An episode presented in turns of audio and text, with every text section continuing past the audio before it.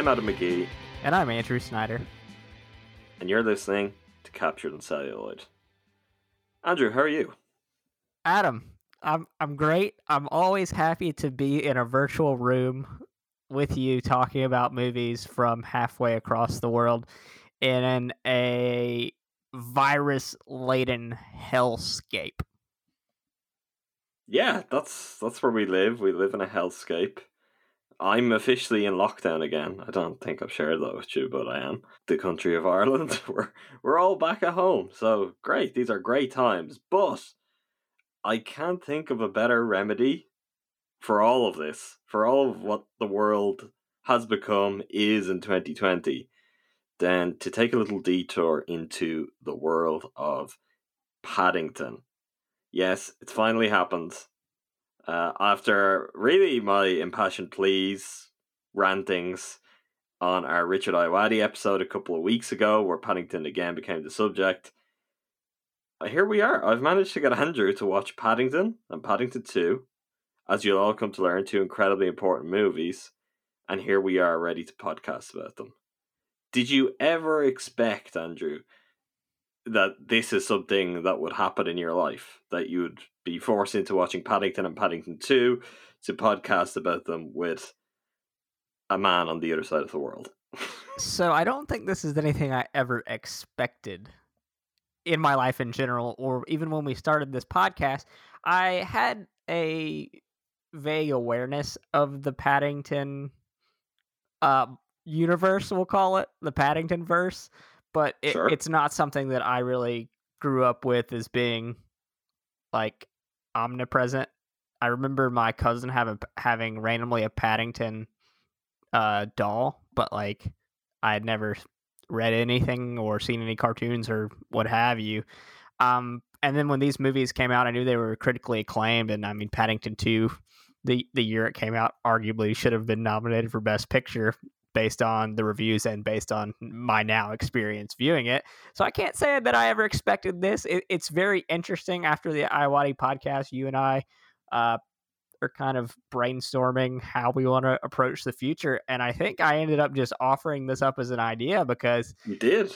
I, after hearing your impassioned speech about getting Richard Ayoade involved with directing the third one, I I think you sold me, and I was like, you know what, this is something that we need to do because I truly do need to see these movies. And now we're here, and I, will say I'm better for it. And despite the sky high expectations I had, I think my expectations were potentially exceeded. Mm-hmm. I I hope so. I mean, it's it's a tricky one in talking to you about this because one, and I'm sure this will speak to possibly a lot, if not all, of the people listening. I don't know what percentage of listening will have watched the Paddington movies before, so there may well be a touch of skepticism, say the least. There may well be just kind of this preconceived notion of, oh, this is a kids movie, and what would I, what would I waste my time with a kids movie for? Why would I do this? And I think in part, like we're getting talking about the films and their merits, but I think this is part of why this is an interesting conversation, and these two movies are particularly interesting because at some point as a wider culture, and particularly when it comes to movies, we've gone through this transition where, you know, family movie was a pejorative. And really, it was very rarely for the entire family anymore. There was very rarely anything there of kind of not just of substance, but also they tend to be a little bit condescending. And they tend to be either looking down at their audience or they're just looking at their audience and seeing, you know, dollar signs. Just, oh, what, what just, what rubbish can we put out there?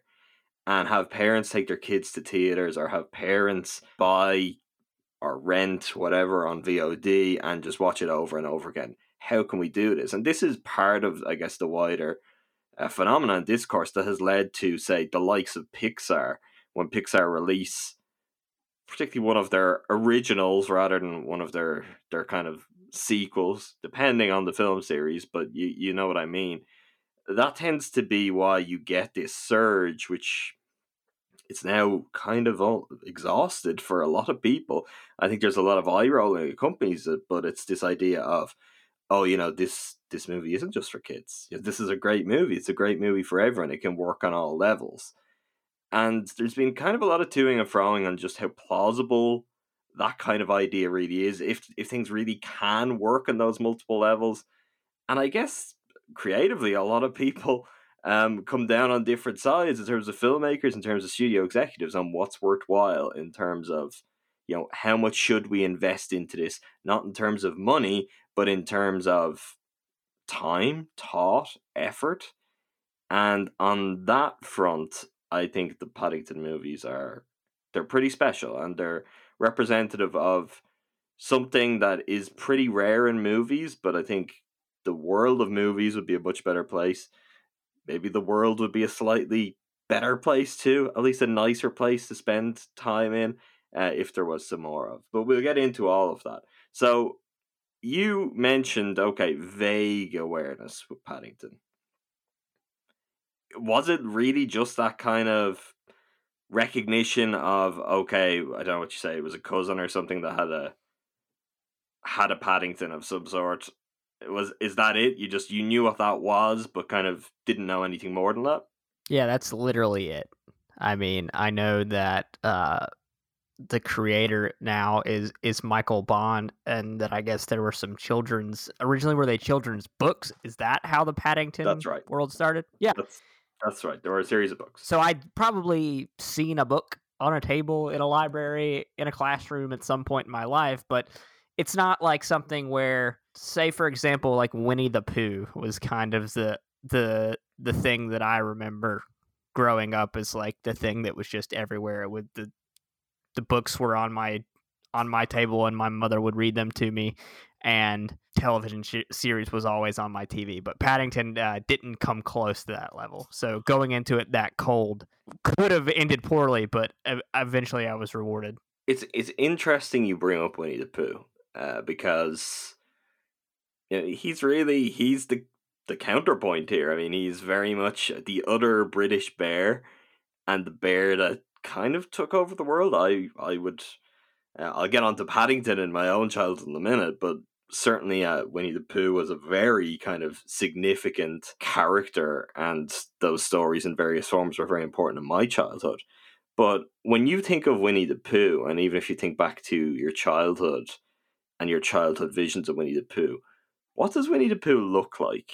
Uh, I'm guessing very different from the original composition. I picture him as a yellow bear, a yellow bear, red shirt, no pants. Right. That's that's what I wanted.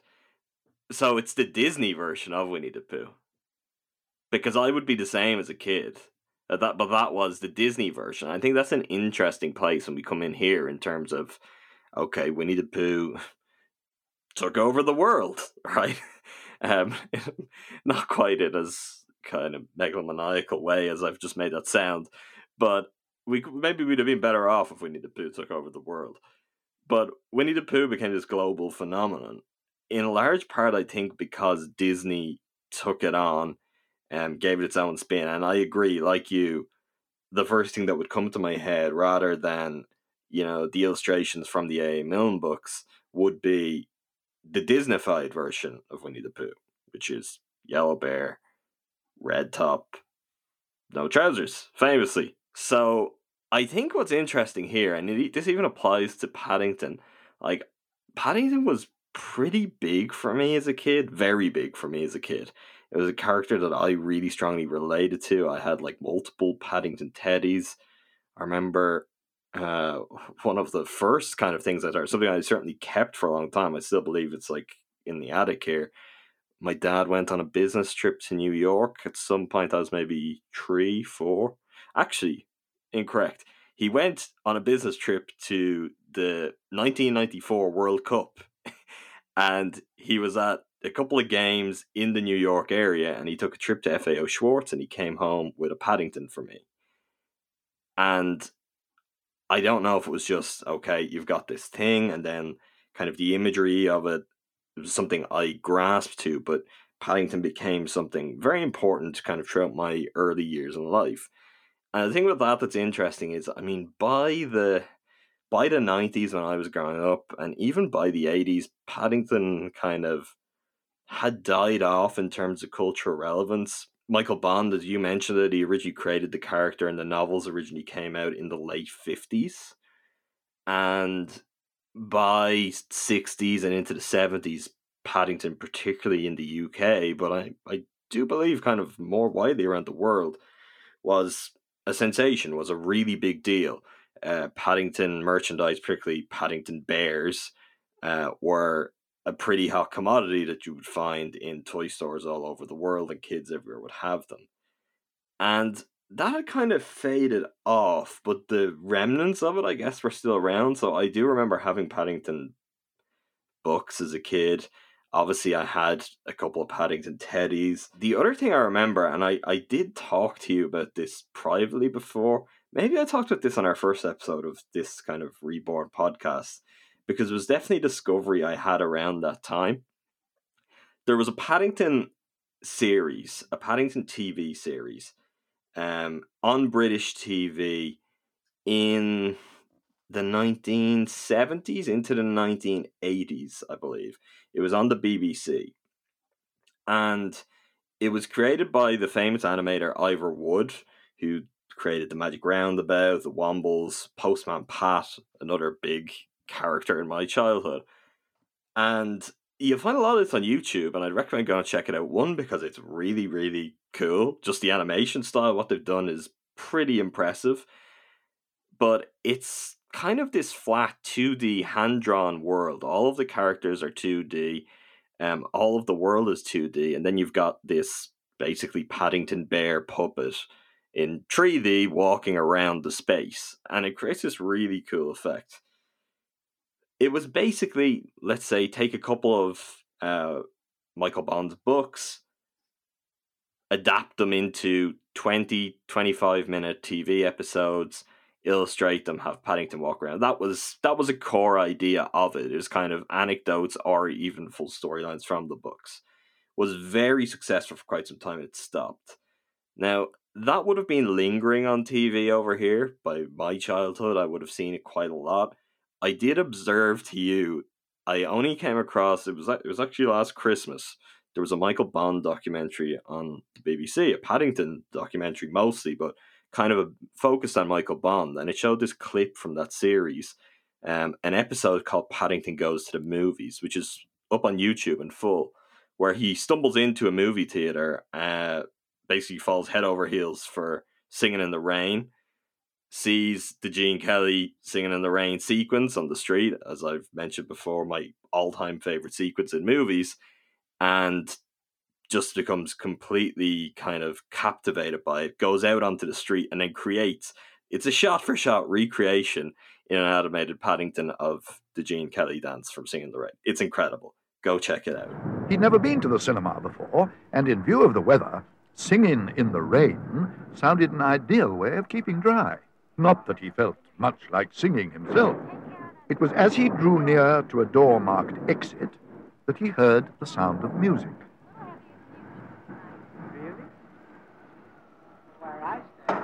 shining all over the place.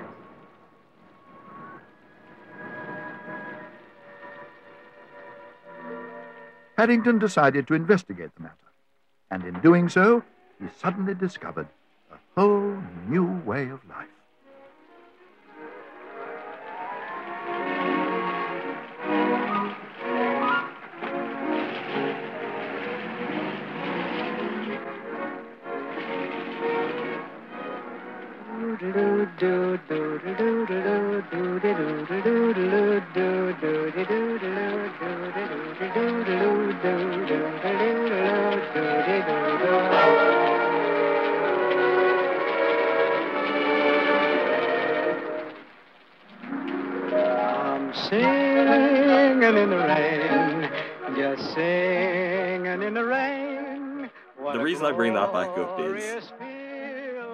There's something with Paddington that was just kind of deep rooted in my brain. And even when now I watch the movies and as I've come to think about, you know, the TV series or even the books and even read about the character in the last couple of years, I think there's something as well of like Paddington's values that I may have taken on as a child and may just be in there. And this is kind of where I want to jump off because I think this is an interesting discussion before we get into just here's Paddington 1, what we think of it, here's Paddington 2. There's something about this that, to me at least, we'll see if you agree or disagree, is just so different to almost anything else that is out there for kids to watch right now. I see this like I have a couple of cousins who are young children, and in recent years, you see the kind of stuff they're watching, and you just get a sense of, say, compared to when you and I were kids, and what programming would have been, and that's for people who are engaging with TV at all, or then to what you know kids' stories and books would be. There's a there's a very different feel, a very different vibe, and honestly, the thing I come across it is they're much dumber. they're just they don't they don't have as much going on. They're not engaging with the same sort of things, and I don't know. This concerns me. I don't have children. This is something I think about: is what will kids twenty years from now be like? Uh, for a whole bunch of reasons, they've got a lot of stuff they've gone through already, but what is the kind of the culture they're going to consume the stuff they're going to engage in, what is that going to do to who they are, to how they think, to how they view the world? Or am I just having this completely, you know, outdated idea and thinking that, you know, there's anything other than, you know, what the next video on YouTube is that's going to shape that for people? And this is one of the things I really like about the Paddington films is I feel they retain this really old-fashioned charm and this heart and this kind and kind of moral center that I don't know. It just seems like most shows, and certainly I'm more equipped to talk about movies. Whenever I see a movie that's kind of kids adjacent, a lot of the time, it feels like the filmmakers have just seen it as something pretty trivial. It is just to print some money. And I don't know what the long term effect of that is, but when I watch Paddington, I'm I'm glad that it's the way it is and it makes me think about this. Yeah, that's interesting that you bring up YouTube because I think you're spot on that that's probably the type of entertainment that that children are is really going to shape them and be like their habit forming viewing more than it was in the past. Obviously, uh my parents, like we said, could just put on Winnie the Pooh for several hours and I'd be good to go. But now it's um I remember my wife's uh, father's friend they have kids and i remember one thanksgiving the uh, the five year old daughter was just sitting on an ipad watching prank videos and i was like Wow. what is happening uh, and that is just like so far different from the types of things that i was watching growing up Yeah, that's that's not Sesame Street, for example. You know what I mean? I, I know Sesame Street still exists in some format, but I just I do think there's a, there's an entire kind of this doesn't just apply to kids programming or children's kind of content, and maybe like the way the parents consume stuff has moved so far beyond any place where the idea of kids having their attention held by some of these more quaint ideas might just not work. Like I, I don't know, but eh, the kind of the corrosion of the internet and, and how it may factor into and, and what it what it does, how it kind of completely wipes out a certain area of storytelling or even a certain kind of movie. This is similar actually to a conversation you and I had about a very different uh, property, but I would say ultimately also a family movie, which is Adam Sandler's Hubie Halloween, which came out on Netflix last week. Which I was struck by just how inoffensive like an Adam Sandler movie is. Maybe that was always the case, but when I was younger, I was like, okay, there's a bit more edge to this. But I think particularly now, particularly in 2020, you're like, you know, it's so rare and so weird to see something that's just kind of warm and family oriented, and it's just not. I don't know, it's not filled with spite or it's not just overtly kind of I don't know, it's not something pushing a cynical agenda. Like uh, there's something very cynical you could uh, apply to the idea of Adam Sandler's multi-million, multi-movie Netflix deal where he just calls up friends and you know goes and makes whatever movie. But uh, Hubie Halloween, which I, to my surprise, quite liked. I liked it because I was like, there's something just warm. There's something old fashioned about this.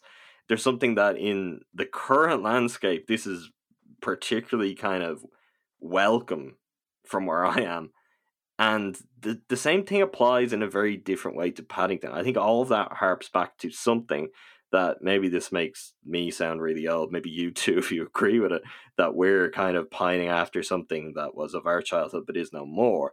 But I do think if you're to compare, say, things that were important and influential for us growing up and things that were important and influential for our parents growing up, the difference between those two things is nowhere near as great as the difference between our generation to the next generation.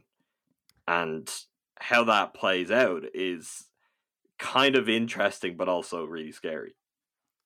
Yeah, the the warmth of it all is something that I couldn't help but be struck by during uh, both Paddington movies. There's still eh, in these movies and in things like Hubie Halloween. There's that cynicism and meanness off to the side, but at the end of the day, everyone is just won over by the kindness of of whoever the story is centered around. It's very similar to a show that you're never going to watch that I don't ever want you to watch called Ted Lasso.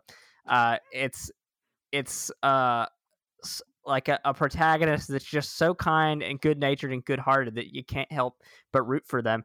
And obviously that's not the only way that you have a successful movie i think in paddington in particular just the world of characters that are built around paddington are particularly funny uh, unique and interesting and it's a, it's a very well plotted movie things happen and it's oh, yeah. it's interesting to watch him you know navigate his new life and it's all centered around that kindness and I think especially especially in 2020, just watching something that's so well made, so well crafted, so unique to the time. Since we're not seeing things like this as much anymore, we're not getting, except for Pixar, we're not getting that movie that I can go into it as an adult and, you know, take my non-existent child and they can enjoy it, and then I can see the jokes that are for me and see the things that are for me, and and really recognize the quality of the performances. I sure there's that, but I think the thing that I like with Paddington is it isn't this clear divide of the jokes that are for you and the jokes that are for the kids. As in, it's not playing at this level that is really like overladen with innuendo that's over the kid's head. I don't like that. That's it's disingenuous and I don't know what the point of that is. It's more it's more hitting a level where, you know, it may have jokes that are just a little bit too sophisticated for every kid to get at that point. But there's nothing kind of there's something very classical about it. It's kind of its structure and the setup, and particularly when it comes to the jokes and the humor, there's something very classical. I mean, something that is very obvious as particularly in the movies as a reference point. There are kind of direct visual cues, and even just some of the sequences play out like this is the similarities with Charlie Chaplin's tramp character. So one scene I'm thinking of particularly is in Paddington 2. So in Paddington 2, when Paddington needs to get work and he decides he's going to be a window cleaner, rather than when he actually starts and he's kind of going around people's houses, the very first sequence where he's trying to work this out and there's a ladder and he's basically being used as a counterbalance to a bucket because he doesn't weigh a lot and he's just going up and down. It's it's just really old school broad appeal like visual comedy that's still funny you know it still works. It's not it's not kind of above or below anyone it's not really it's completely inoffensive and yet it's it's doing something that works. It takes kind of intelligent work through it and take it takes thought in terms of working out the mechanics of the joke to make it pay off and in these movies that kind of physical comedy is executed to perfection. But I think it points to something that rather than the kind of purely two tracks where, oh yeah, the, the kids are laughing at this thing, but the parents are really laughing at this thing, I think it understands that there's a lot to be said for making something that you can't make something for everyone. It's it's not entirely possible to make something that everyone is going to love. Mm. But if you strive for that, and you're pretty good at what you do, you can come close. And I think that's what these movies do, and I think that's to be admired. Part of me wonders is it just you know, in the 2020, in the corporate 2020 that we live in, is it just impossible for, you know, a movie to be greenlit and made in a fashion where someone can say, you know, my target audience isn't just this, you know, where it's not like this kind of where we're pinpointing this exact category of person. The idea of saying, you know, we're going to make a movie about a CGI bear who comes from Peru, moves in with a family in London, and has some adventures. And not only are kids gonna love it, but it it can appeal to adults too.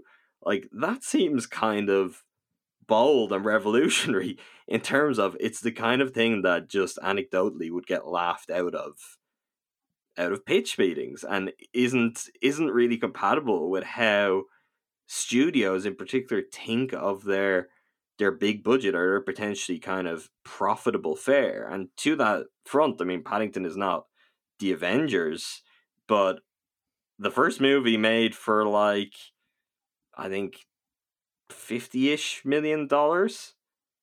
Grosses just under 300 million worldwide. The second film made for i think less about 40 45 million dollars makes about 230 million worldwide. Like that's good business. That's really profitable off of a modest enough kind of outlay um, for the the market and for the kind of size audience that you are playing for that it's just unlike much of anything else. And I think that makes it interesting. It isn't just that, you know, you, you get the point I'm making. Pixar, for example, like I love Pixar, but Pixar can wander quite far into the realm of euphemism at times. Like, not in a really insidious way that's kind of like, my God, I hope the kids don't get this. But it can lean on something a little bit different when it's not at its best. And certainly, Pixar's imitators that can be very apparent. I've I've seen quite a few of like the Universal or the DreamWorks CGI animations where they really are working hard to make this a movie that you know the adults are really gonna enjoy the level it's working on here, while the kids are just kind of I don't know, maybe they're not even in their seats, maybe they're wandering around, but the parents are there. We've got them in. They've paid for the tickets. They paid for the popcorn. So we're gonna have it do something for them. Where I think Paddington is evidence of, hey, just make it good you know, make the storytelling work, make the jokes work, give it heart, give it real earned emotion, and people respond to it. And that's part of what for me makes it so refreshing. I agree. There's a there's a cleverness to the jokes, the the verbal jokes, rather than that sort of double entendre or euphemism that you're winking at the adults in the audience. It, you're you're right. It's it's beyond that into something that could be enjoyed by all, and also it's just I guess it's not dumbing itself down. I can think of one example that for some reason just like really, really cracked me up watching the first Paddington is when uh, one character calls the, the Brown household trying to disguise his voice to, you know, covertly help them with a certain task that I won't spoil. And Hugh Bonneville's character, Henry Brown, the, the patriarch of the family, yeah, is not fooled by it in the least.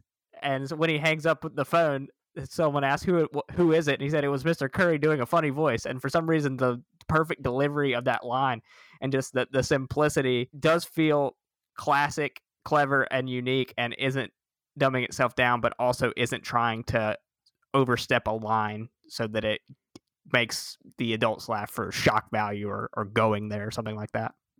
Yeah, and we'll talk about the performances. I guess that's a key part of it. But this is another element, which is how about we get great actors in and we let them have fun with it and we work with it that they're giving great line readings, like we write good dialogue, but then we let them free to play with it, to very clearly have fun with it, and you get really positive results. One for me, and I'm on this particular rewatch of Paddington 2 that stuck out for me. Like, we'll talk quite a lot about Hugh Grant, and Hugh Grant is the obvious one. Hugh Grant was the person that there was a real, like, Oscar campaign where people are like, Hugh Grant needs to be nominated for Best Supporting Actor here. Brendan Gleeson stole the movie for me on rewatch, and just some of his line readings, like uh, as Knuckles McGinty, just an all time great character. But when he'd keep repeating, "I don't do nothing for no one for nothing," uh, that really really works. His line reading of it is just really funny. The way he would say marmalade these kind of details which it's it's not taking much beyond oh hey really talented actors and you give them high quality material you let them have some fun with it and they come up with something creative that's really interesting and works. Like there's a there's a very clear element to that that I think the line readings in Paddington are pretty remarkable for a lot of them. The, the, example you've given is a great example of that, where it's something very simple, but it is the delivery of it that just really works. There's a, a very sharp, a quick wit that kind of propels the movie along. It keeps the laughs coming, but it also allows the actors to really kind of have their moments, you know, have their moments, even if you are a character like Mr. Brown, Hugh Bonneville's character, who is generally he has his he has his moments to shine a different way, but he's generally the the more kind of understated character of the movies, and yet he can still have his fun with those lines while still playing that character that way, and that kind of speaks to the overall effect at play and the overall kind of thought that's very clearly gone into how they work through it. It's funny you mentioned that uh, Hugh Grant to begin with, and kind of the way his character uh, unveils himself throughout Paddington 2. I felt the same way, even if it was probably a little more camp with Nicole Kidman in the first Paddington. Mm-hmm. It, it's just getting these really well known and the guest starring roles, uh, talented actors and actresses, and letting them cook. Uh, another thing I wanted to point out in terms of the performances, first of all, the the child actors, uh, Madeleine Harris and Samuel Joslin, I think are are both very good. Um, and I thought they improved from movie to movie, you know, as as a young actor might do. Now, if Paddington, voiced by Ben Whishaw, is the heart and the center of the movie, I think you could also make the case that Sally Hawkins, Mary Brown, is is also mm-hmm. also part of that warm center. And without her and her just acceptance of Paddington right away, that somehow still feels earned. I think the the first moment that she sees him sitting at Paddington Station, I mean, we really get a real window into who she is as a person. She's this eternal optimist who cares about her family and just cares about people and I guess bears in this this scenario. And we've seen a lot of Sally Hawkins lately in um in, the, in our podcast, yeah, in the uh, Ayoade movies, and she's also great in The Shape of Water in a much different role. But I, I just can't help but think how this movie would work without her bringing what she brings to the table. And that just comes down to, like you said, casting the right people in the right roles and just casting tremendous actors and giving them the the, the right stuff to work with and making not not setting out to make a kids movie or making a family movie but just making a movie yeah she's great i mean she's got a an incredible kind of sense of empathy in every film she's in. Um, she's just seems to be this really gentle spirit. It certainly comes across in the roles that she tends to get. I was only when watching this that I was thinking that Submarine is actually very much against type for her, um, and just has a bit more edge than most characters I've seen Sally Hawkins play. But she is she's incredible, and she really does elevate everything else around her. Um, so yeah, that's absolutely a, a point worth making. Uh, let's let's transition into the two films kind of specifically then and work through them. Did you have a favorite of the two? I definitely think Paddington 2 is the better film, but I I don't want to use that to diminish Paddington itself in any way because I think it's it's definitely the perfect way to start a film franchise because you need a, a little bit of that origin story to a degree enough to kind of set the scene and then un- unpeel different layers of orange skins uh as you as nice. you uh, yeah that that could have been articulated better but and then peel back more layers as the film franchise progresses. I mean i think this is it's just a perfect entry point into the story about paddington. And so a lot of a lot of the first half of that movie has to be that exposition and really getting us into this world and familiarizing ourselves with this world. Whereas paddington 2 kind of takes that next step especially with the plot and introducing additional side characters and really developing the world and who paddington is in this world as he adjusts to to life in london and life in other areas that we might dig into later so i think it's really just Paddington 2 is the natural extension of Paddington 1 and it's I mean, I gave it 5 stars on Letterboxd. We told we talked about how ridiculous it is um to rate movies, but I, I thought it was near perfect. It's it's perfect. It's as close to perfect as any movie gets. Paddington Two. If you just take it in for what it is, and you say, okay, well, what what can this movie be? If you if you look at it throughout how the plot develops and just the kind of the multiple payoffs, all the groundwork that's there throughout it, and then how that's paid off, the performances, the writing, the visuals, everything is it's just as good as it gets. It it really is. Like I I don't think there's ever been a better film like in its genre. I mean it's it's on a par with anything in the kind of family movie pantheon and that's very high praise. Well, I, I certainly think it lives up to that. Paddington, I, I agree. Paddington, the first of the two movies, is really good. It does have to give you the like your Spider-Man, Batman origin style story to begin with. And I think why it has to do that is not because that's necessary really to tell the story of Paddington in a lot of ways. You could you could rework that and do it in a different way, but I think it's because Paddington is overtly political. And Paddington is not political because they've decided we want to make a kids movie and make it political. It's political because of what the character is, what it represents, and really what Michael Bond created it to represent in the 1950s. So Paddington is he is an immigrant. He's essentially a refugee who arrives in London. He arrives in a in a rescue boat, in a lifeboat, having stowed away. And obviously, in a contemporary sense, all of this is all the more kind of rich and potent as a subtext to the story. And it's something that I think certainly lands a lot harder, but also speaks to the ongoing. Uh, I, I don't even know what the word is debate would certainly not be the word because it's not a debate. We'll we'll say how people are addressing uh, their feelings in different countries around the world about, say, the migrant crisis or about immigrants in their countries. Paddington is landing kind of right in that and addressing it head on. So there's a couple of things worth pointing out as we kind of get into this. So first of all, Paddington, pretty famously, from anyone who has had or has seen like an actual like Paddington teddy bear in real life. You've seen an illustration of him in the book, or you've seen the movie and you've seen where he kind of when he first lands in London in the in the first of the movies, you'll notice he has around his neck he has this tag, which the tag reads, Please look after this bear, thank you. It's very simple, it's very much iconic at this point, particularly for anyone who has any kind of uh, just recognition of Paddington. I mean, I, I would think particularly say UK and Ireland, that tag and that idea is very much something that's kind of seared in a in a wider cultural memory. The origin of that though is that Michael Bond's family used to take in escapees, escapee children during the war.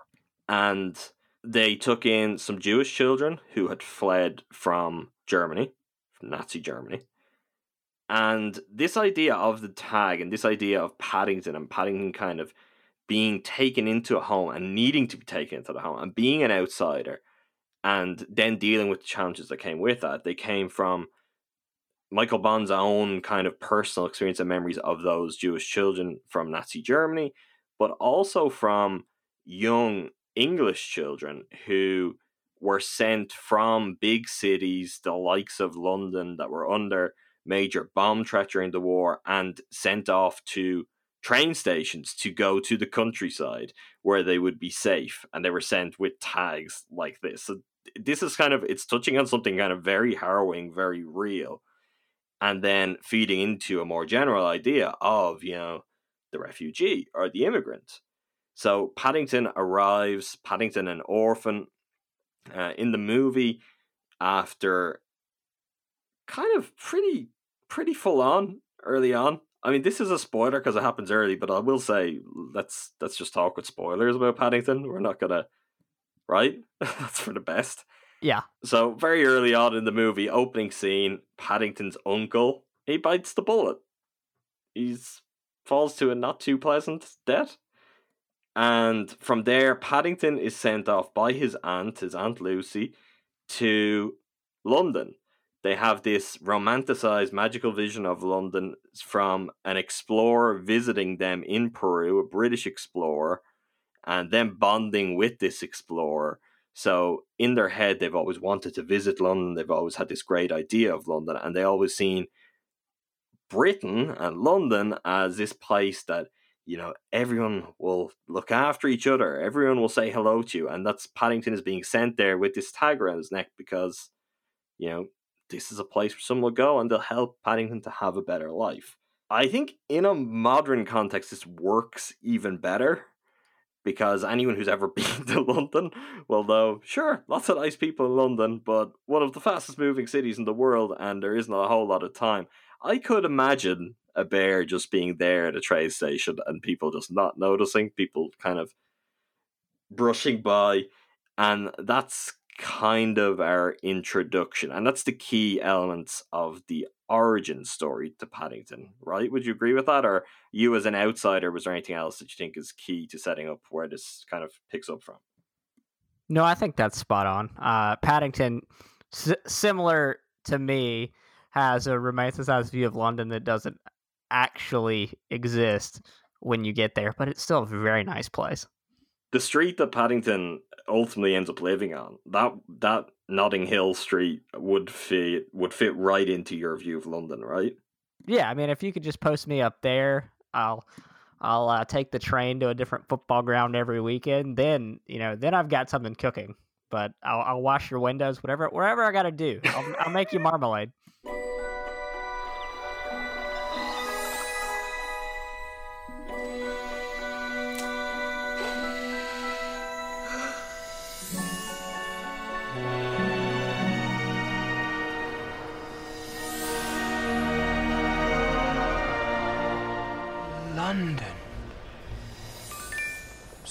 Stranger danger. There's some sort of bear over there. Probably selling something. Hello there. Mary. Hello. This young bear needs our help, Henry. What are you going to do now? Probably just sleep over there in that bin. That's the spirit. It's just for one night. Do bears even have names? My name is. Right. You try it. Mr. Brown, that is extremely rude. Perhaps you'd like an English name. An English name? Paddington. Paddington. Paddington. Paddington? Sorry. I like it. He's going in the attic, and I want you all to lock your doors. You all right? All good.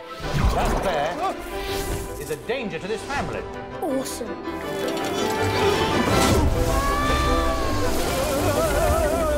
First tomorrow, that bear is out of here. This is Paddington. He's a bear. I can see that. That creature means a great deal to me. Is he endangered?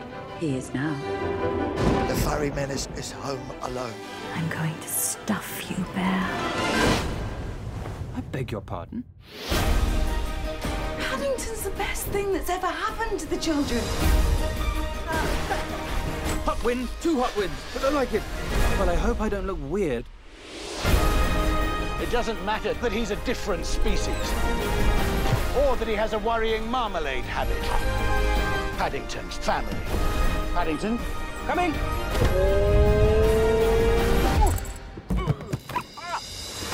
What this family needed was a pinch of chaos. It's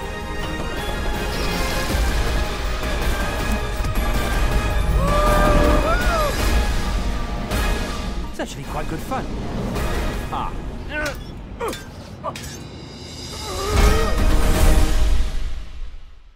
Okay, so the plot for this movie, and I would think think this is the the main area where it doesn't live up to Paddington Two. I think the plotting is so tight in Paddington Two. It's just really, really sharp, well worked out.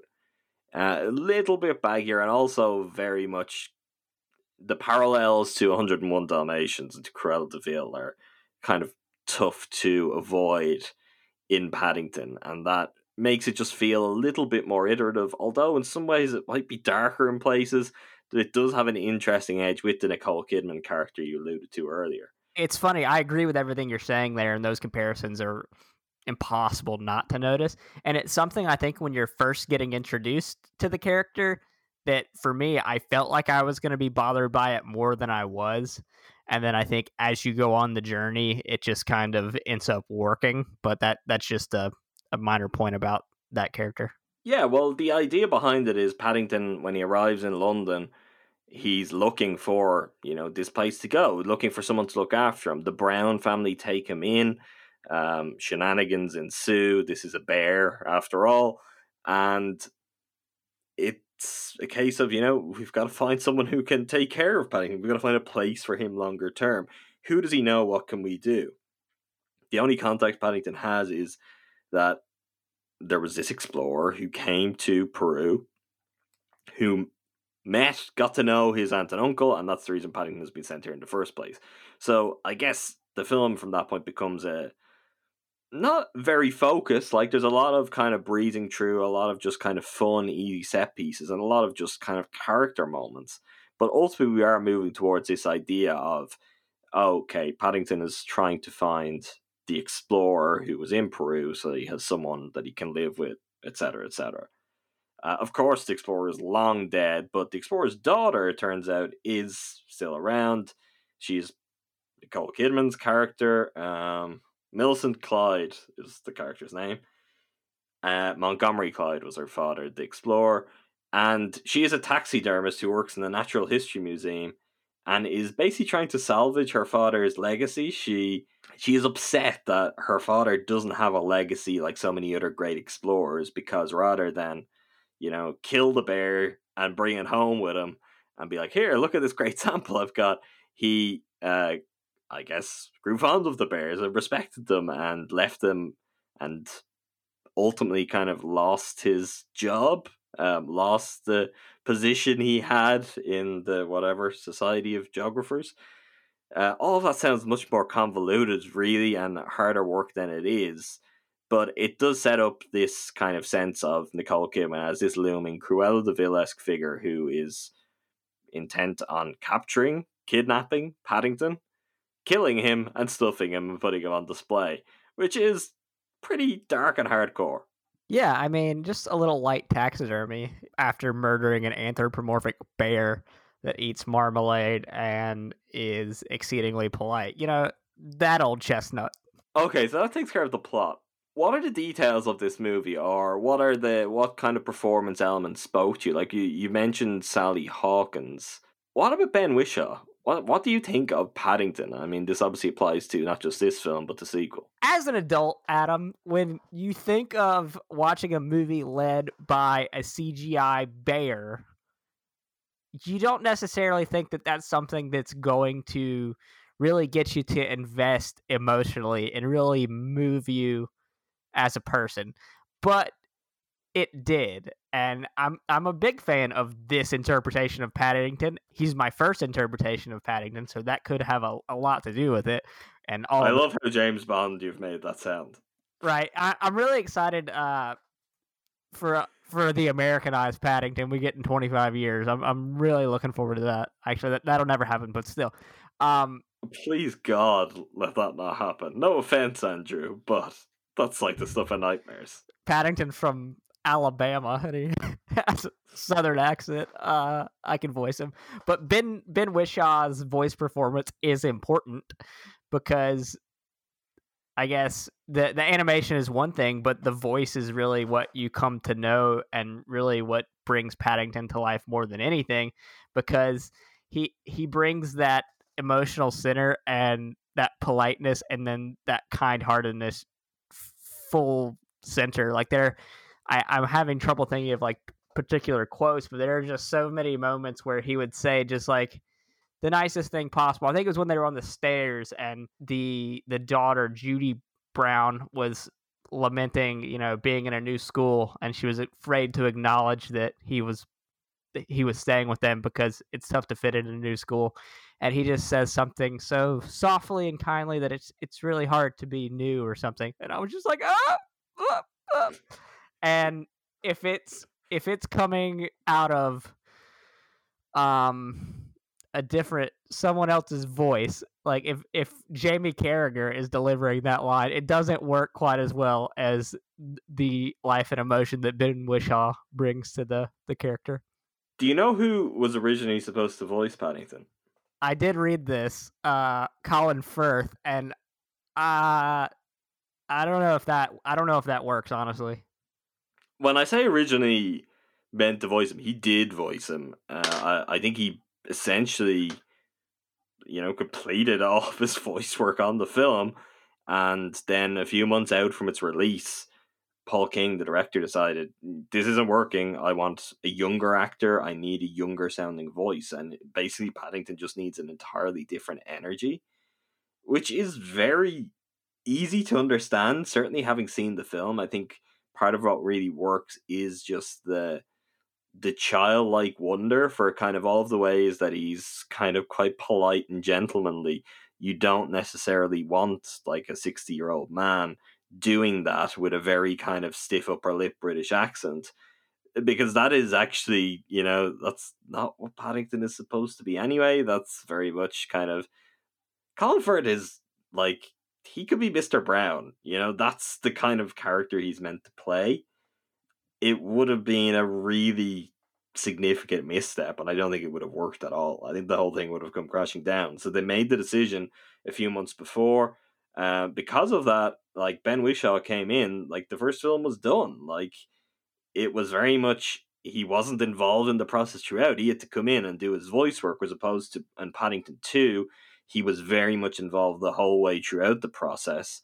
Uh, he did kind of an insanely high uh, number of hours for his voice work, which more than people generally do with these kind of roles, because he was just doing so many reads, so many reads, so many reads, and he really shaped the character, I guess, a lot more in Paddington 2, where in the first film he came in and essentially just picked up the slack and reworked what would have been a Colin Firth performance. But I do think like it's you could just almost breeze past and not talk about Ben Whishaw because his face isn't there. Uh, but like the movies work purely because of him. Like there's all the other things that make them great, but for example, if it was Colin Firth or was any other number of actors, I don't think it would work. There's something very um, gentle and kind of understated about Ben Whishaw, which just perfectly fits Paddington. Um, you don't necessarily always notice him in the room, but he's worth listening to. He's worth paying attention to. Like that's it's the kind of performance that he gives as Q in the Bond movies that he gave in films like The Lobster uh, people who are familiar with Ben Whishaw's work, you'll have kind of seen that over the years. And I, I think Paddington is right up there with some of the best of his work. And in a way, again, like and you mentioned, you don't really. It would be easy to come into this movie and just not think about it, or not think that you know how much am I really going to respond to this CGI bear. But I think for most people, the answer is quite a lot, and it's also worth, I guess, at this point saying the CGI is really good. Uh, just in terms of creating a character that feels real in a you know oh i want to cuddle that bear sense this is something that should be very simple in terms of that kind of test for these films. But if you think of just the amount of movies, like terrible kids reimaginings of like famous IP, famous works of kind of children's literature over the years where just terrible CGI or terrible kind of cheap puppetry undoes the whole thing.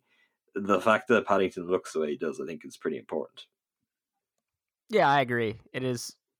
It is something that that it, it, here's a weird way to describe it because the the plot of this movie we've described a little bit, but also when Paddington gets to London and starts to live with this family and as the movies progress it's like oh yeah this is kind of weird but a bear lives here and we're just all gonna acknowledge that as part of our lives now and move on with it. And something about i think how good it looks makes that almost feel normal and it doesn't even faze faze you in the least because there's something absurd about the premise in general and it just all comes together and works really well. And that I think everything tied together with Whishaw's performance and then just how sharp everything looks.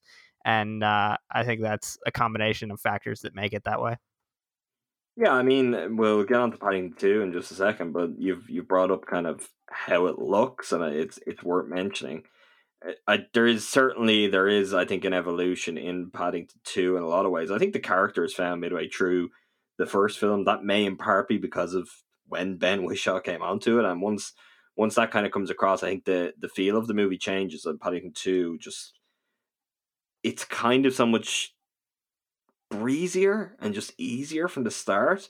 You can really just kind of slot into place with these characters and be like, oh well, this is great, and this is not just because you've seen the first film. It's like, oh great, there's Paddington again, and it's more just how natural the whole setup is and how the world is built. And that does come back to how it looks. The film is shot, both films were shot by Erik Wilson, who we talked about on the Ayoade episode. He's the cinematographer on both Submarine and Double. Again, just phenomenal work. He really doesn't work all that often in movies anymore. Uh, Paul King, as I as we discussed in that Richard Ayoade episode, is like him and Ayoade are part of kind of a larger group of kind of creative figures in the UK that came up together on shows like The Mighty Boosh, where both Richard Ayoade and Paul King worked. Richard Ayoade even appears for a very funny cameo in Paddington 2. But there is something to the look here that is really arresting. It really draws you in. It's bright, it's vibrant colors, it has a really spectacular pop to it. And I mean, the obvious comparison, and certainly I think as we get onto Paddington 2, uh, there's the Wes Anderson of it all, and it's it's certainly pronounced. There is a Wes Anderson influence on Paul King. I think there's very specifically, uh, you know, influences of different Wes Anderson films. I don't know if you found this, but for example, the house to me is very Royal Tenenbaums' house, and there's even a shot very much like in Tenenbaums where we get kind of we get almost like the dollhouse uh, cut away from it where we're seeing all of the rooms and we're seeing people simultaneously acting out things in the rooms. You know, this is a trademark of Wes Anderson that he loves to do this. We get another version of that in the prison in Paddington 2. You know the kind of shot I'm talking about? Uh yes. I I I I'm remembering it more in the prison than than in the house. Yes, it, it's it's used in the prison as well.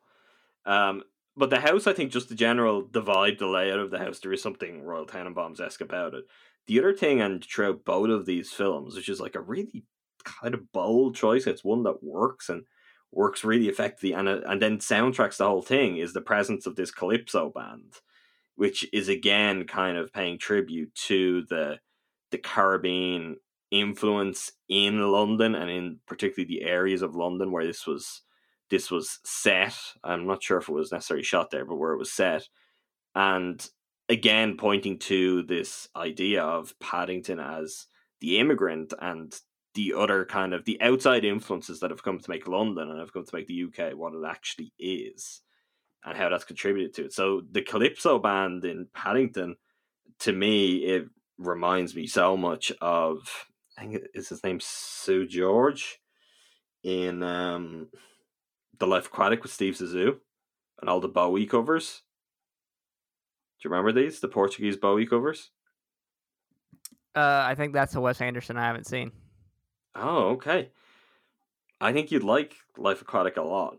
Uh, but there is this kind of same okay, we're the camera's gonna pan over here, and we're gonna get a musical performance now uh, from people who are just they're characters in the world, but they are just here and they're playing music. And then the other thing is in Paddington Two, I mean, the prison sequences between the prison, between the cakes that are made in the prison, between the the kind of the presence of the color pink, it's like so overtly influenced by the Grand Budapest Hotel and yet it does so in a way that actually still remains really effective and that kind of whole aesthetic still works. So some kind of interesting choices visually that fit perfectly with a kind of with a family movie with a kids movie but they also they make the world around paddington they make paddington kind of add to that world fill out that world they make it all the more interesting visually paddington 2 mr gruber oh what's this Ah, this is London. It's wonderful. Aunt Lucy always dreamed of coming to London. If she saw this, it would be like she were finally here. Aunt Lucy! Oh, Paddington. This is perfect. I've had a brilliant idea. I'm going to get a job and buy that book for Aunt Lucy's birthday. Hello, window cleaner. Ow.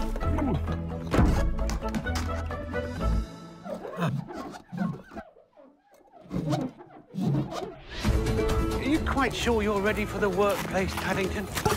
It's Phoenix Buchanan, Dad's celebrity client. I suppose you know who I am. Oh, yes, you're a very famous actor. VIP, celebrity. or used to be. Now you do dog food commercials. this pop-up book, where on earth did you find it? Mr. Gruber's antique shop. Stop! Freeze!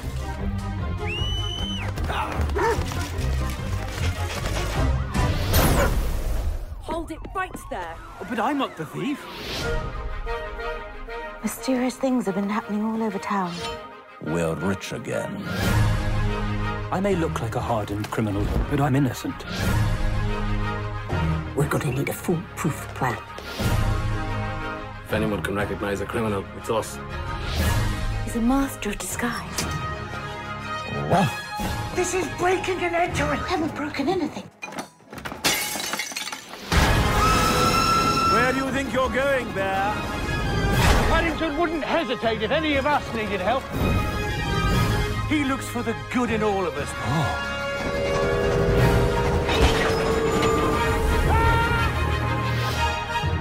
Marmalade? Oh! Take a seat.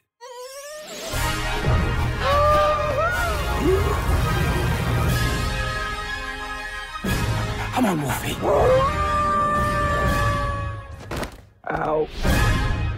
What was it most that kind of we'll we'll go through the plot details in a second, but what was it that really kind of connected with you or resonated with you or left an impact on you from this film? Because obviously you did mention at the start it was your favorite of the two, but also that you you think it's a, a pretty special movie overall. I think it's the scale up in plot, honestly, for me, because i- in the first film, like you said, like I said, we we're getting introduced to this world, and now we're dropped into to Paddington, kind of just going about his normal life, and then we get a hard right turn, and the the seriousness of what's happening, and kind of how it mirrors a, a story that we've seen told before, but in a much more interesting way, and it's still being in a family movie is kind of insane to me. Like the degree of difficulty with the plot and what they pull off. For, I, I'm thinking of like something like The Fugitive, but Paddington. Yeah, And- that's that's a really that's a really good comparison because that is what the movie is. and it's ten times better. it's ten times better. No wonder, Andrew, I did not like The Fugitive. I think we now have our explanation for it. You're like, I've already seen the fully realized version of this, and Yeah. uh, this this is doing nothing for me. Um, so that the elevation of the plot, and I think the addition of the other like kind of tangential characters Mhm. ele- elevated as well. I mean, like you said, Brendan Gleeson, who's just a, a very, very good and accomplished actor. Most recently, he played uh, Donald Trump in the Comey Rule. I haven't seen that just for, for my own sanity, but f- from from everything I've read, it sounds like he gave a great performance. And then, in particular, Hugh Grant comes in, and it's just like not chewing up the scenery, but he's clearly just having a wonderful time and embracing this narcissistic, uh, but very prim and proper scumbag. And I, I just, I, I love the way everything just ratchets up a notch. And I mean, I, I, I also just had the time of my life watching, uh, watching everyone bond in prison, and I learned how to make marmalade. So all of those things combined together, I think it's just a, a step up in plot and a step up in execution. Okay, Hugh Grant. I have little to no time for Hugh Grant, the the movie star. I I don't think there's another movie of his I've ever seen and liked other than Paddington Two. And even carrying all of that baggage, uh, I was bowled over when I first saw this, and just in awe of his performance, and felt like he has finally found the perfect role. Um, a role that, in a lot of ways, he may not have had to reach too far for certain elements of it. My one of my favorite elements of this is uh, like Hugh Grant plays a very narcissistic actor uh, by the name of Phoenix Buchanan, and without getting into all of the plot elements now, where we end up in his house at one point in the movie, and in a room where he has kept lots of his old costumes that he's now putting to very uh, good for him, not so good for Paddington use, criminal use, uh, to really drive the main storyline of the film along. But in the room and in his house, there are all of these incredible, like young Hugh Grant portraits framed all around the place. Did you notice these? Yes, as the camera's just like showily lifting them out of frame. It's so perfect. I I admire him a lot for clearly just being like, yeah, let's just laugh at me. I'm gonna laugh at me here. I'm gonna have so much fun with it then that no one will be laughing at me by the end of it.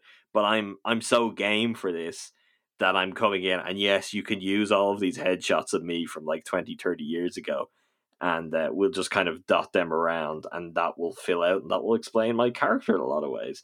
I, I think that's pretty incredible but his performance is one that I don't know how many other actors could have given. It's I think it's a pretty short list. It's I think a lot of movies have tried to use him as probably how he would more like to be perceived, which is kind of like this oh bumbling but charming kind of gentleman where really that his talents are better showcased when there's a clear like lack of transparency between the person he's trying to be and who he really is. Like it's Well, like, here's the it- here's it- the thing, Andrew. Is bumbling actually charming in real life? Do people ever go, "Oh, he's such a bumbler. It's so charming."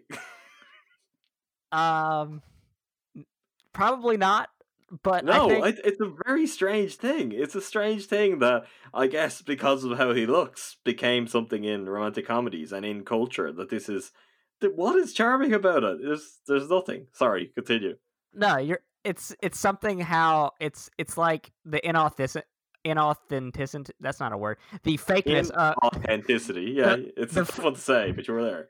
the fakeness of his persona and the charm that he's trying to exude is what works about this character and that's how he's best used where he's kind of smarmy i think is the word is that a word i don't know Yeah, Uh, smarmy is absolutely the right word. perfect uh hugh grant is featured in two of my big guilty pleasure movies from from from young andrew's time uh watching movies so i I know what one of them is. I'm I'm worried about what the other might be.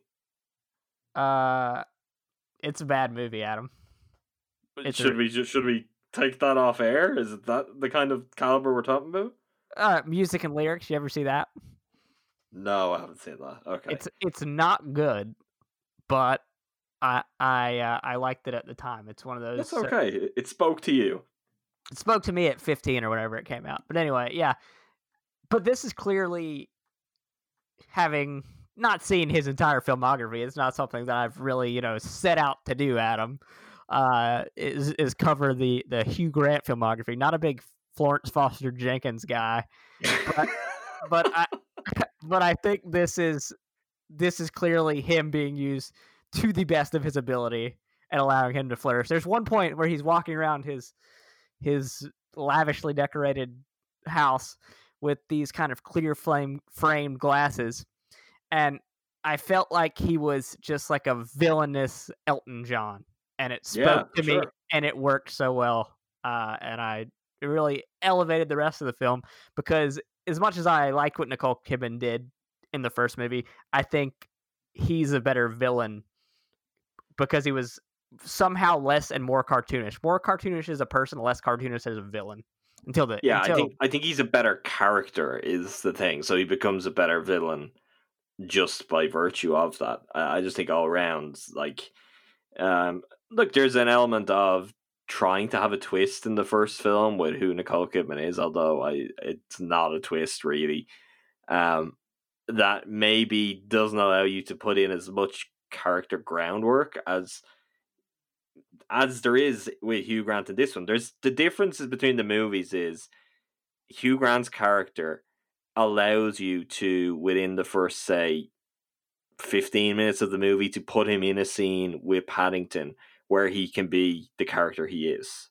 You know, he may not be displaying all of his motivations, but you're seeing that same personality that comes to define who the character is. He's in a scene with Paddington with the other key characters in the movie early on. In Nicole Kidman's case, we're getting cutaways to her. We're getting a completely different story. And there's just something fundamentally in terms of the script work and how you're telling the story that's different there.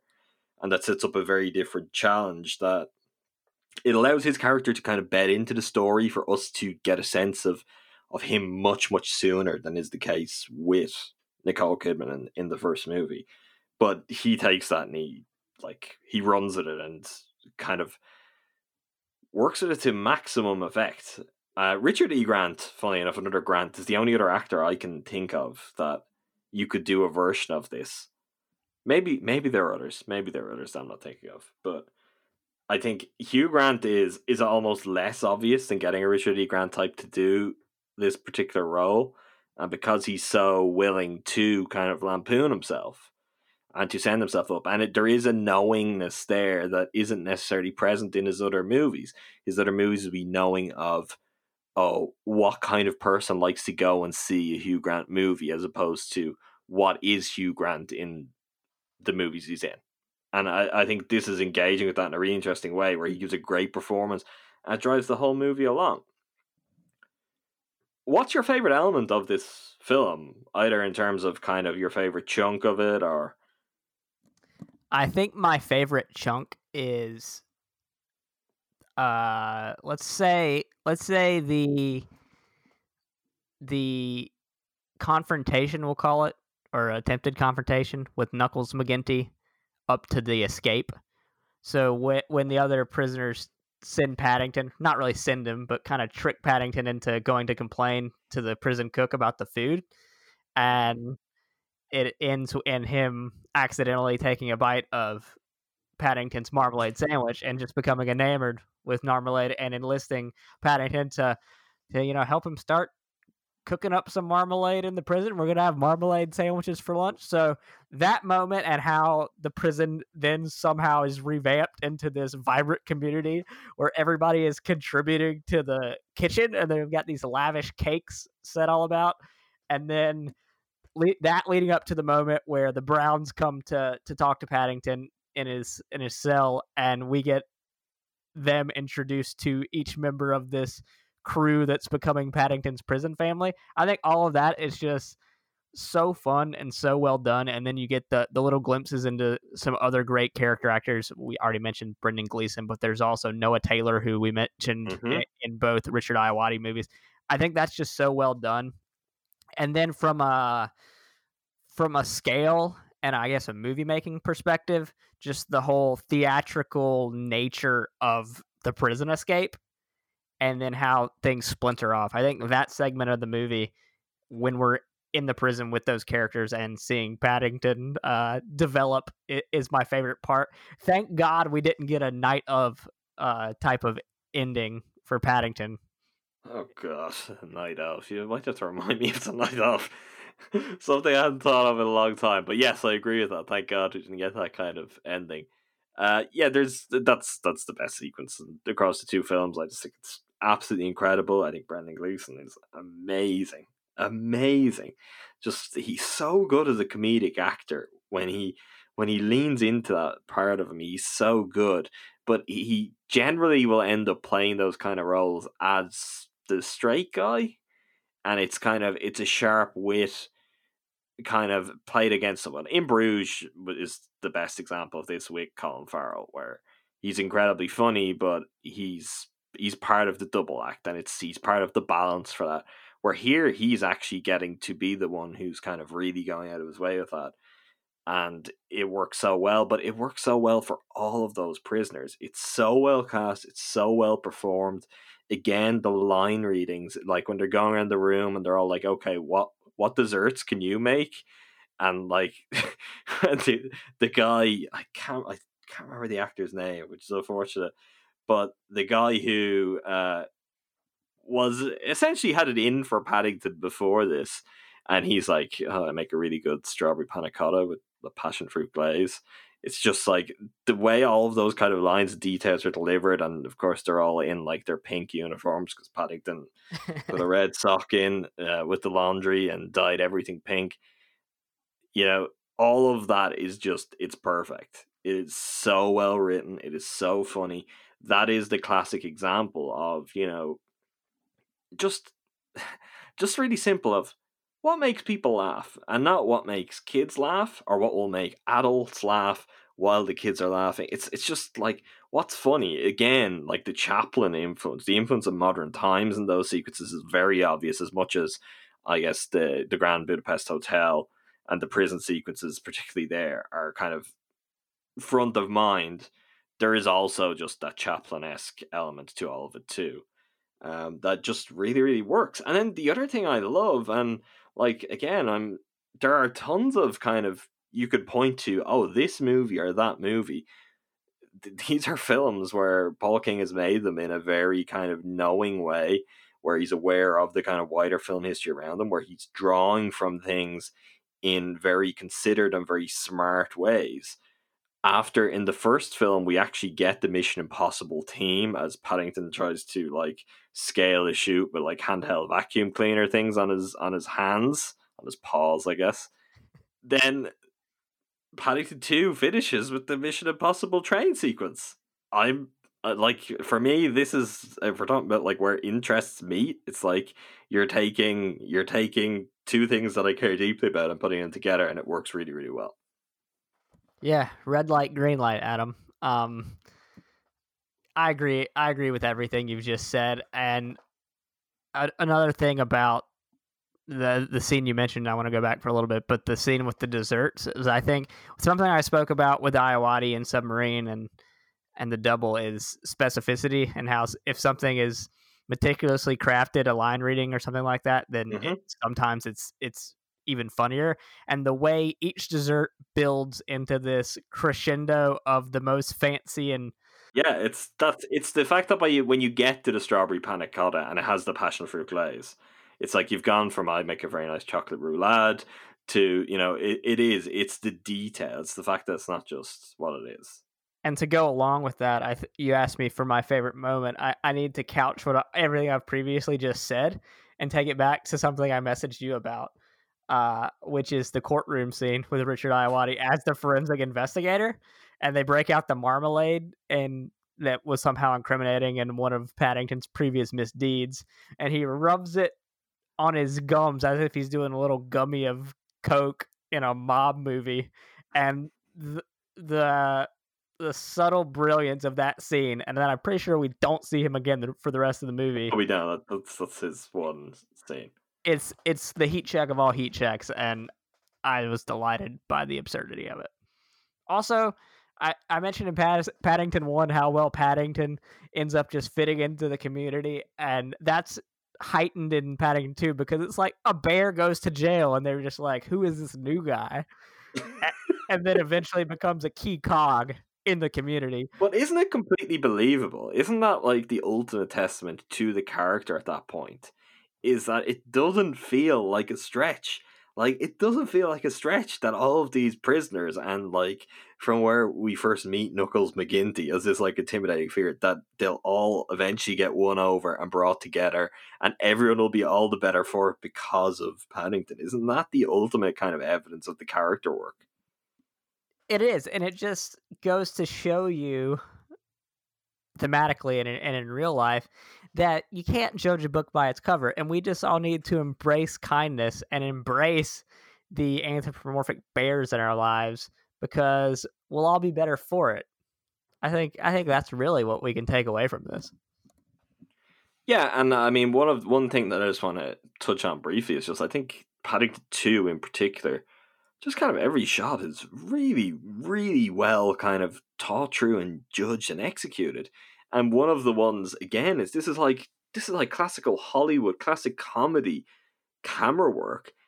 In the scene where the Brown family come to visit him, and then Knuckles McGinty comes in, and then all the other prisoners appear from various different angles. Like that is again, you're talking that is like Marx Brothers style comedy and just how the frame is utilized for that. Not only does the film look really good and have a striking style, but it understands how the camera should function for different types of action, which is something that just seems like so basic. But a lot of movies get this wrong. A lot of movies they just stay stuck in one mode. So you're not going to see the director and the cinematographer kind of move their mind along from that moment where okay, we need to work the frame from a comedy perspective. How how can we best maximize the frame for comedic effect? There's another example of this that's really simple in uh, in the first film, which is when the Brown family are going to rescue Paddington at the Natural History Museum. And there's like four alcoves of varying height at the side of the steps that they're standing against. Do you know this shot? Um, it's a very it's a very subtle detail. Like there's no dialogue, there's nothing there. You you may well have missed it but it's just it's the again it's the kind of attention to detail. There's four like alcoves that just they actually look like they're probably natural progressions of those stairs in that actual building but they almost perfectly fit the height of mr and mrs brown and the two kids. So that they're all emerging from that. It's just it's like really simple kind of visual comedy and just coherent camera work and that's one of the things I admire again because you know so many directors and so many studios they just treat this like oh it's a kids film who cares? We're just just just shoot it basically would be the attitude. Just shoot it. We'll put something out there. It does what does it have to be good for? You know? I feel like this is often the attitude and it's not the case here because the action sequence it's like yeah are we we're going to do a chase on a train. Oh well let's actually think about how Brian De Palma made this look in Mission Impossible and let's pay our own homage to that. Like that is that is a level of detail that the whole film is the richer for. I I think what's worth highlighting here as we get towards wrapping up. This is not a Disney property. This is not a big studio property. This was made by Studio Canal, the, the French distribution company, also involved in production. Uh, it was made in conjunction with Heyday Films, David Heyman's company, which I think people will be very familiar with. I mean, most notably in recent times, uh, he produced Once Upon a Time in Hollywood for Quentin Tarantino, and before that, and as his biggest kind of hit, he was the producer on the Harry Potter films. So clearly, they know what they're doing. But this is not this is not under Disney. This is not under Universal. This is not under Warner, and that is why the budgets are relatively modest. But I also think there is an independent style kind of spirit and attention to detail there that is really refreshing. And it does, it evokes something of, and this is why I was making the point when we did the Ayoade episode that I think he would be great. They need a director for Paddington 3. He's the guy. It's because the same kind of qualities that are in his movies, you can see that's something that Paul King brought from his TV work as well to these films and did something that like you can genuinely stand up and be proud of the work he's done. It's not like oh, you know, I did these Paddington movies and there's something I want to forget about and maybe I'll get to make something different in my career. He has made them in a way that he gets the credit he deserves for it and they can be an actual part of his career, an actual part of his story, an actual platform for which he can build upon. And maybe someday do whatever he wants on a bigger scale. We did again, it came up a couple of episodes ago. He is his next project, and the reason why he is unlikely to do Paddington 3 is because he's going to be working on a Charlie and the Chocolate Factory movie, which I just want to revisit for a second because you weren't interested in it two weeks ago. Would you be more interested in it now? Oh, yeah, it feels like it's in a good pair of hands to do something that's both original, inventive, and pays tribute to the one of those films that actually worked, which is the Gene Wilder one. Yeah, so I'm I'm going into that with a much more open mind and probably more along the lines of eh, intrigue and excitement. And I hope the lesson for this for for you, but not even so much for you. I hope for other people listening. I hope people who would never watch a film like this just take the time. Like take it's just over two or three hours check out these two movies, particularly in the current times we're living in. You could do a lot worse. Like they're good fun, they're nice to look at. They're very much gonna allow you to just shut your brain off from everything else. Um, but go into that that with an open mind. Just go into movies with an open mind, and who knows what happens. I guess to to wrap up, we should finish with Richard Ayoade, Paddington Three. Are you on board? Oh, very much so. I the thing I said to you initially after finishing them was I I I loved them both. I I think they're perfect movies. Eventually, in theory, someday I'll have a child. So if they just want to keep churning out Paddingtons until I die, so I can bond with whatever children, grandchildren, nieces, nephews, cousins, you know, I'm on board for all of it. The Paddington universe, if if if everything works out, they'll they'll make more than the the Fast and the Furious franchise. I know they won't, but that that would be a, a great world to live in. They yeah, they absolutely won't do that. And you know, maybe that's for the best because also what happens by the time it's rebooted, what does that look like? I I mean, I think I would like to imagine certainly that this is the kind of use of, you know, existing intellectual property that's there. Oh, you need something that people know to you know, get a budget to attach stars to get something made now. If that is the case, and we hear that's the case, this is the example where it doesn't just have to be a Disney live action remake, it doesn't just have to be a Marvel movie, a Star Wars movie.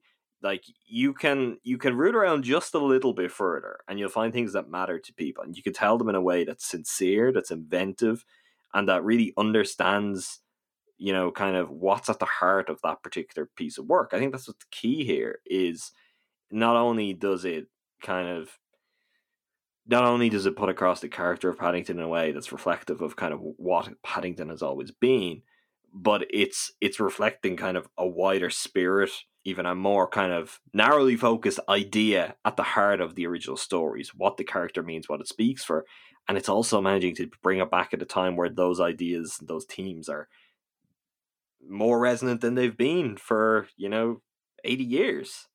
So i think it's a really it's a really strong example of just kind of creative filmmaking in terms of we talk so much about writing we talk so much about directing but all of those things are great in this the acting is great but it's i think it's a real kind of shining example for lauding producers and good production because you know, it's easy to look at them as the bad guys and to, to think of it that way, particularly when it comes to spinning off things that could, you know, gross hundreds of millions of dollars worldwide. And they have a very kind of distinct vision in trying to do that. But you can do that in a way that's interesting, that serves everyone well, and that leaves everyone with a piece of work that is, you know, something they can be proud of coming out the other side. And I think these two movies are certainly evidence of that let's hope we see more movies like these. I mean, just generally, I, I think things that wide appeal, um, not not necessarily going and playing for that, but understanding that there are certain things that are universal. There are certain things that emotionally, that in terms of humor, can connect with wide swathes of people. And if you tell a story in the right way involving them, hey, guess what? This can still happen. You know, there's it's not like what worked for say Steven Spielberg or what worked for George Lucas is just gone. never to return again. It doesn't exist. It's not something people are interested in. Those things still work. I think it's just the, I guess whether it's the interest of of filmmakers or the appetite for studios to invest in those ideas. That's been the issue in some regards. But this has been this has been your Paddington experience. No regrets, Andrew. None whatsoever. It was a great experience. That you know if you're going through a long work week and you need something to remind you that joy can exist in the world, I think you should watch uh, both Paddingtons this weekend. Okay, we are going to take one of our very typical hard turns because next week it's nearly Halloween and we are going to talk about our favorite horror films. That's what you've got to look forward to in the next episode. Uh, more will be revealed in time. I think we'll probably be talking about our top three favorite horror films. It'll be Andrew and I, and I think we'll have a guest along with us as well.